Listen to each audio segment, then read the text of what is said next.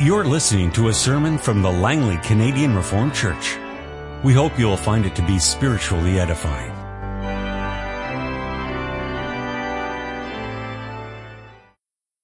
In connection with Lord's Day 51, let us open the Word of our God together. We turn to the Gospel according to Matthew chapter 18, verses 21 to 35.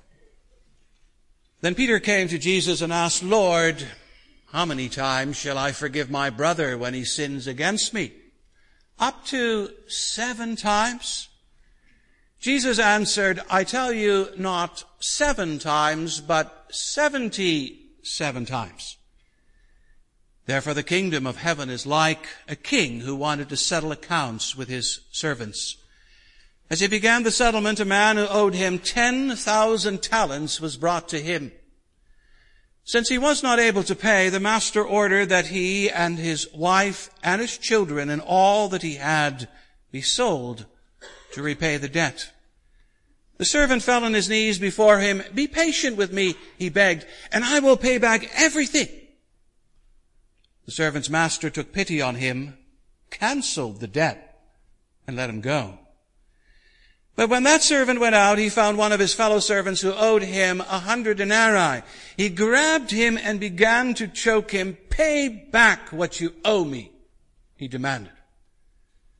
His fellow servant fell to his knees and begged him, be patient with me and I will pay you back. But he refused. Instead, he went off and had the man thrown into prison until he could pay the debt. When the other servants saw what had happened, they were greatly distressed and went and told their master everything that had happened. And the master called the servant in, you wicked servant, he said, I canceled all that debt of yours because you begged me to. Shouldn't you have had mercy on your fellow servant just as I had on you? In anger, his master turned him over to the jailers to be tortured until he should pay back all he owed. This is how my heavenly Father will treat each of you unless you forgive your brother from your heart. This far the reading of God's holy word. Let's also read together Lord's Day 51 of the Heidelberg Catechism. What is the fifth petition and forgive us our debts? As we also have forgiven our debtors, that is, for the sake of Christ's blood. Do not impute to us, wretched sinners, any of our transgressions, nor the evil which still clings to us, as we also find this evidence of thy grace in us, that we are fully determined wholeheartedly to forgive our neighbor. Beloved congregation of our Lord and our Savior Jesus Christ, quiet, Pay attention and listen. For remember that here the Lord Jesus Christ is teaching His disciples and us how we are to pray. Last Sunday He taught us the opening petition of this second part and He told us to pray, give us this day our daily bread. This Sunday He is teaching us the opening or the second petition of the second part and he is saying to us, and forgive us our debts, as we also have forgiven our debtors. So today he is teaching us about forgiveness. But what kind of forgiveness is this? Some might be tempted to conclude that from the use of the word debts that here he is speaking about forgiving or canceling financial debts. In other words, that he's speaking about money and about economic matters. However, such a conclusion would be wrong, for when our Savior is speaking here about debts, he means, of course, moral debts. He means sins. He's referring to the kind of life that we should live in this world, both with our God and with our neighbor, but the kind of life that we so often fail to live. As people, we are moral debtors. Yes, and now the Lord Jesus Christ says that we need to pray about this particular matter to the Father.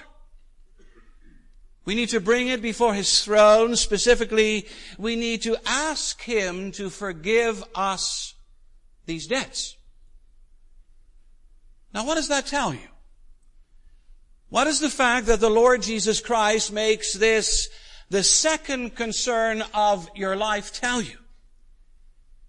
If the first concern when it comes to our needs is bread and the, the second need is forgiveness, what message does that send? Well, obviously this means that this is something that's very, very important. This is one, you might say, one of life's basic necessities. This is a great need. This is something that has a direct bearing on the very nature and character of our lives. And indeed it does. Look at the larger picture that the Bible paints and now imagine a world over which our most holy God rules and in which there is no forgiveness. Imagine a world in which our sins pile up and up and up and in which there is no resolution or removal of them. Well, that would build a huge and insurmountable barrier between us and the Lord. The Great Wall of China, or what was formerly called the Berlin Wall, or the current wall between Israel and Palestine, would not at all compare to the wall of sin. It would cut us off from God and all access to Him. And in addition, imagine a world in which people practice no forgiveness whatsoever with respect to one another. Life is already tough enough, and then to think of living among people who never forgive, always hold grudges, are forever looking for an opportunity to get revenge. What a life that would be. So beloved, it doesn't take much to realize that forgiveness is an indispensable and necessary quality. You can say that just like we cannot live without bread, so we cannot live without forgiveness either. We need both to survive, to exist, and to flourish. Yes, and now perhaps you begin to see just how wise and wonderful it is that the Lord Jesus here teaches us to pray to God for this forgiveness. This is one of the great privileges of faith that we can take all of our dirty deeds, we can lay them before God, and we can ask Him to do the impossible with them, and that is forgive them. And that applies to all of them, not just to some of them. Sometimes we divide our sins into two categories, the minor and the major, the treatable and the non-treatable, the salvageable and the non-salvageable. And then we assume that God really only deals with the minor and the treatable and the salvageable and don't bother Him with the really gross stuff because He'll turn you down. Not so, beloved. There is no sin so great or heinous that God cannot forgive it. And he never says to us, now you are asking for or demanding too much from me. No, he points us to the death of his son and he reminds us that this was an awful death for a reason. It was awful to match the awfulness of our sins. It was disgusting because so many of our sins are disgusting. It was cursed because our sins would curse us if not done away with. God's forgiveness knows no limitations or restrictions. And it has no statute of limitations either. We may go to Him with everything every day. And indeed here the Lord Jesus Christ urges us and teaches us to do so. This is how you have to pray. Our Father, forgive us our debts. And He will. He will, as the Catechism puts it, if we ask for the sake of Christ's blood. After all, He is, as John tells us, the atoning sacrifice for all of our sins. Ask the Father in His name. And ask the Father on the basis of the sacrifice of His Son, Jesus Christ, and He will atone. Ask in faith. And the Father will hear you and forgive you. And isn't that what the parable we read a moment ago teaches us so clearly? Who else is the king but God the Father?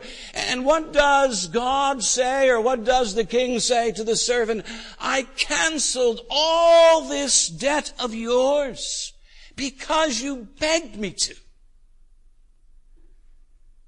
Simply for the asking. He wiped out this huge, humongous debt. Why, it's almost too good to be true, right? It's almost. And that's one reason why Christ not only taught us this prayer, beloved, but also instituted this supper. For you see, every time the Lord's Supper is held, the miracle of our forgiveness in Jesus Christ is being driven home to us. Every celebration is saying to us, you are a forgiven people.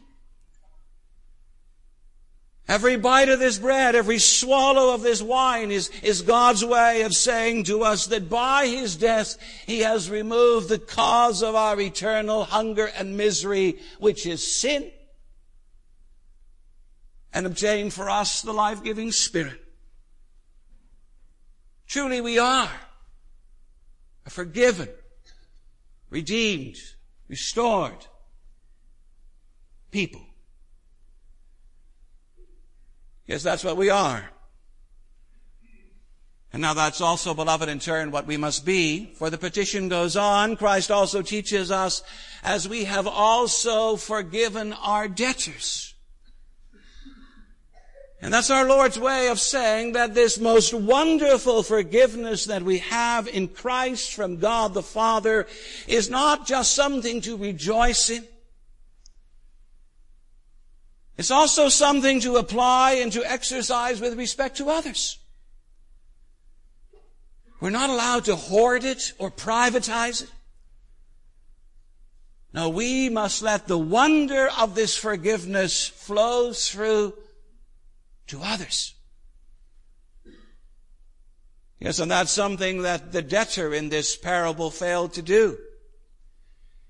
He didn't see that God's mercy to him should have any effect whatsoever on his mercy to others. He didn't realize that the way that God had treated him was now the template for how he should treat others.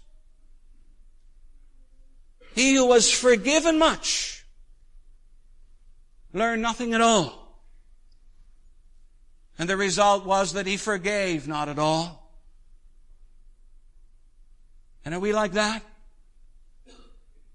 Do we too practice this kind of a, a double standard? For surely that's the point of the parable. It's to wake us up. It's to get us to examine our lives and our actions and to ensure that, that what we do and how we live conforms to the will of God. So does it? Do we forgive others their debts to us because God has forgiven our debts to Him? Are we so thankful for the forgiveness that we have received that we want to share it with others? Do we see ourselves as a forgiven people? And do we desire to bring others into our company by being forgiving to them? Is that how we live? Is that how we act? And now having said that, let me also say immediately something else, and that is that this can be hard. Really hard to do. I sometimes think it may be easier to ask God to forgive than to ask someone who has done terrible things to you to say, I forgive you. Sometimes people do such awful, disgusting, revolting things to one another. And then it's not so easy to forgive, is it? And yet, beloved, we're not without resources in this regard. For one, there is something in this petition that we often overlook, but which the catechism, as it were, draws out when it says, as we also find this evidence of thy grace in us. Notice the catechism doesn't say immediately, and now you must forgive your neighbor. In other words, no, it speaks, beloved, first of all of grace of God's grace. In other words, before you can forgive others what they have done to you, you need grace. You need to pray for the grace to forgive. You need to ask the Father to grant you this ability and this attitude. Do not think you can do it in your own strength. No, ask God to help you in this humanly speaking impossible thing. Ask Him for grace. That's the first resource. And the second resource, beloved, well, is this supper. Well, what does it do? It drives you to consider what Christ has done for you and how the Father now looks at you. It brings you into that wonderful, indescribable realm of God's salvation. And it causes the Holy Spirit to work in you and to give you that, that daily increase in true faith and fellowship with Christ. You see, through the tokens of bread and wine, and through the power of the Holy Spirit, the impossible becomes possible. Forgiveness can be extended to others. And so you can say forgiveness and the Lord's Supper, they really do belong together. At this most wonderful meal, we are nothing less than partakers of the new and everlasting testament, the covenant of grace. And you know, as partakers, we shouldn't doubt and we shouldn't withhold. Doubt what? Well, we shouldn't doubt that God will forever be our gracious Father and that He will never more impute our sins to us. And withhold what? Well, we shouldn't withhold the determination wholeheartedly to forgive our neighbor. We really are God's forgiven people. Let's celebrate it and let's practice it. Amen. This has been a sermon from the Langley Canadian Reformed Church. For more information, please visit us on the web at www.langleycanrc.org.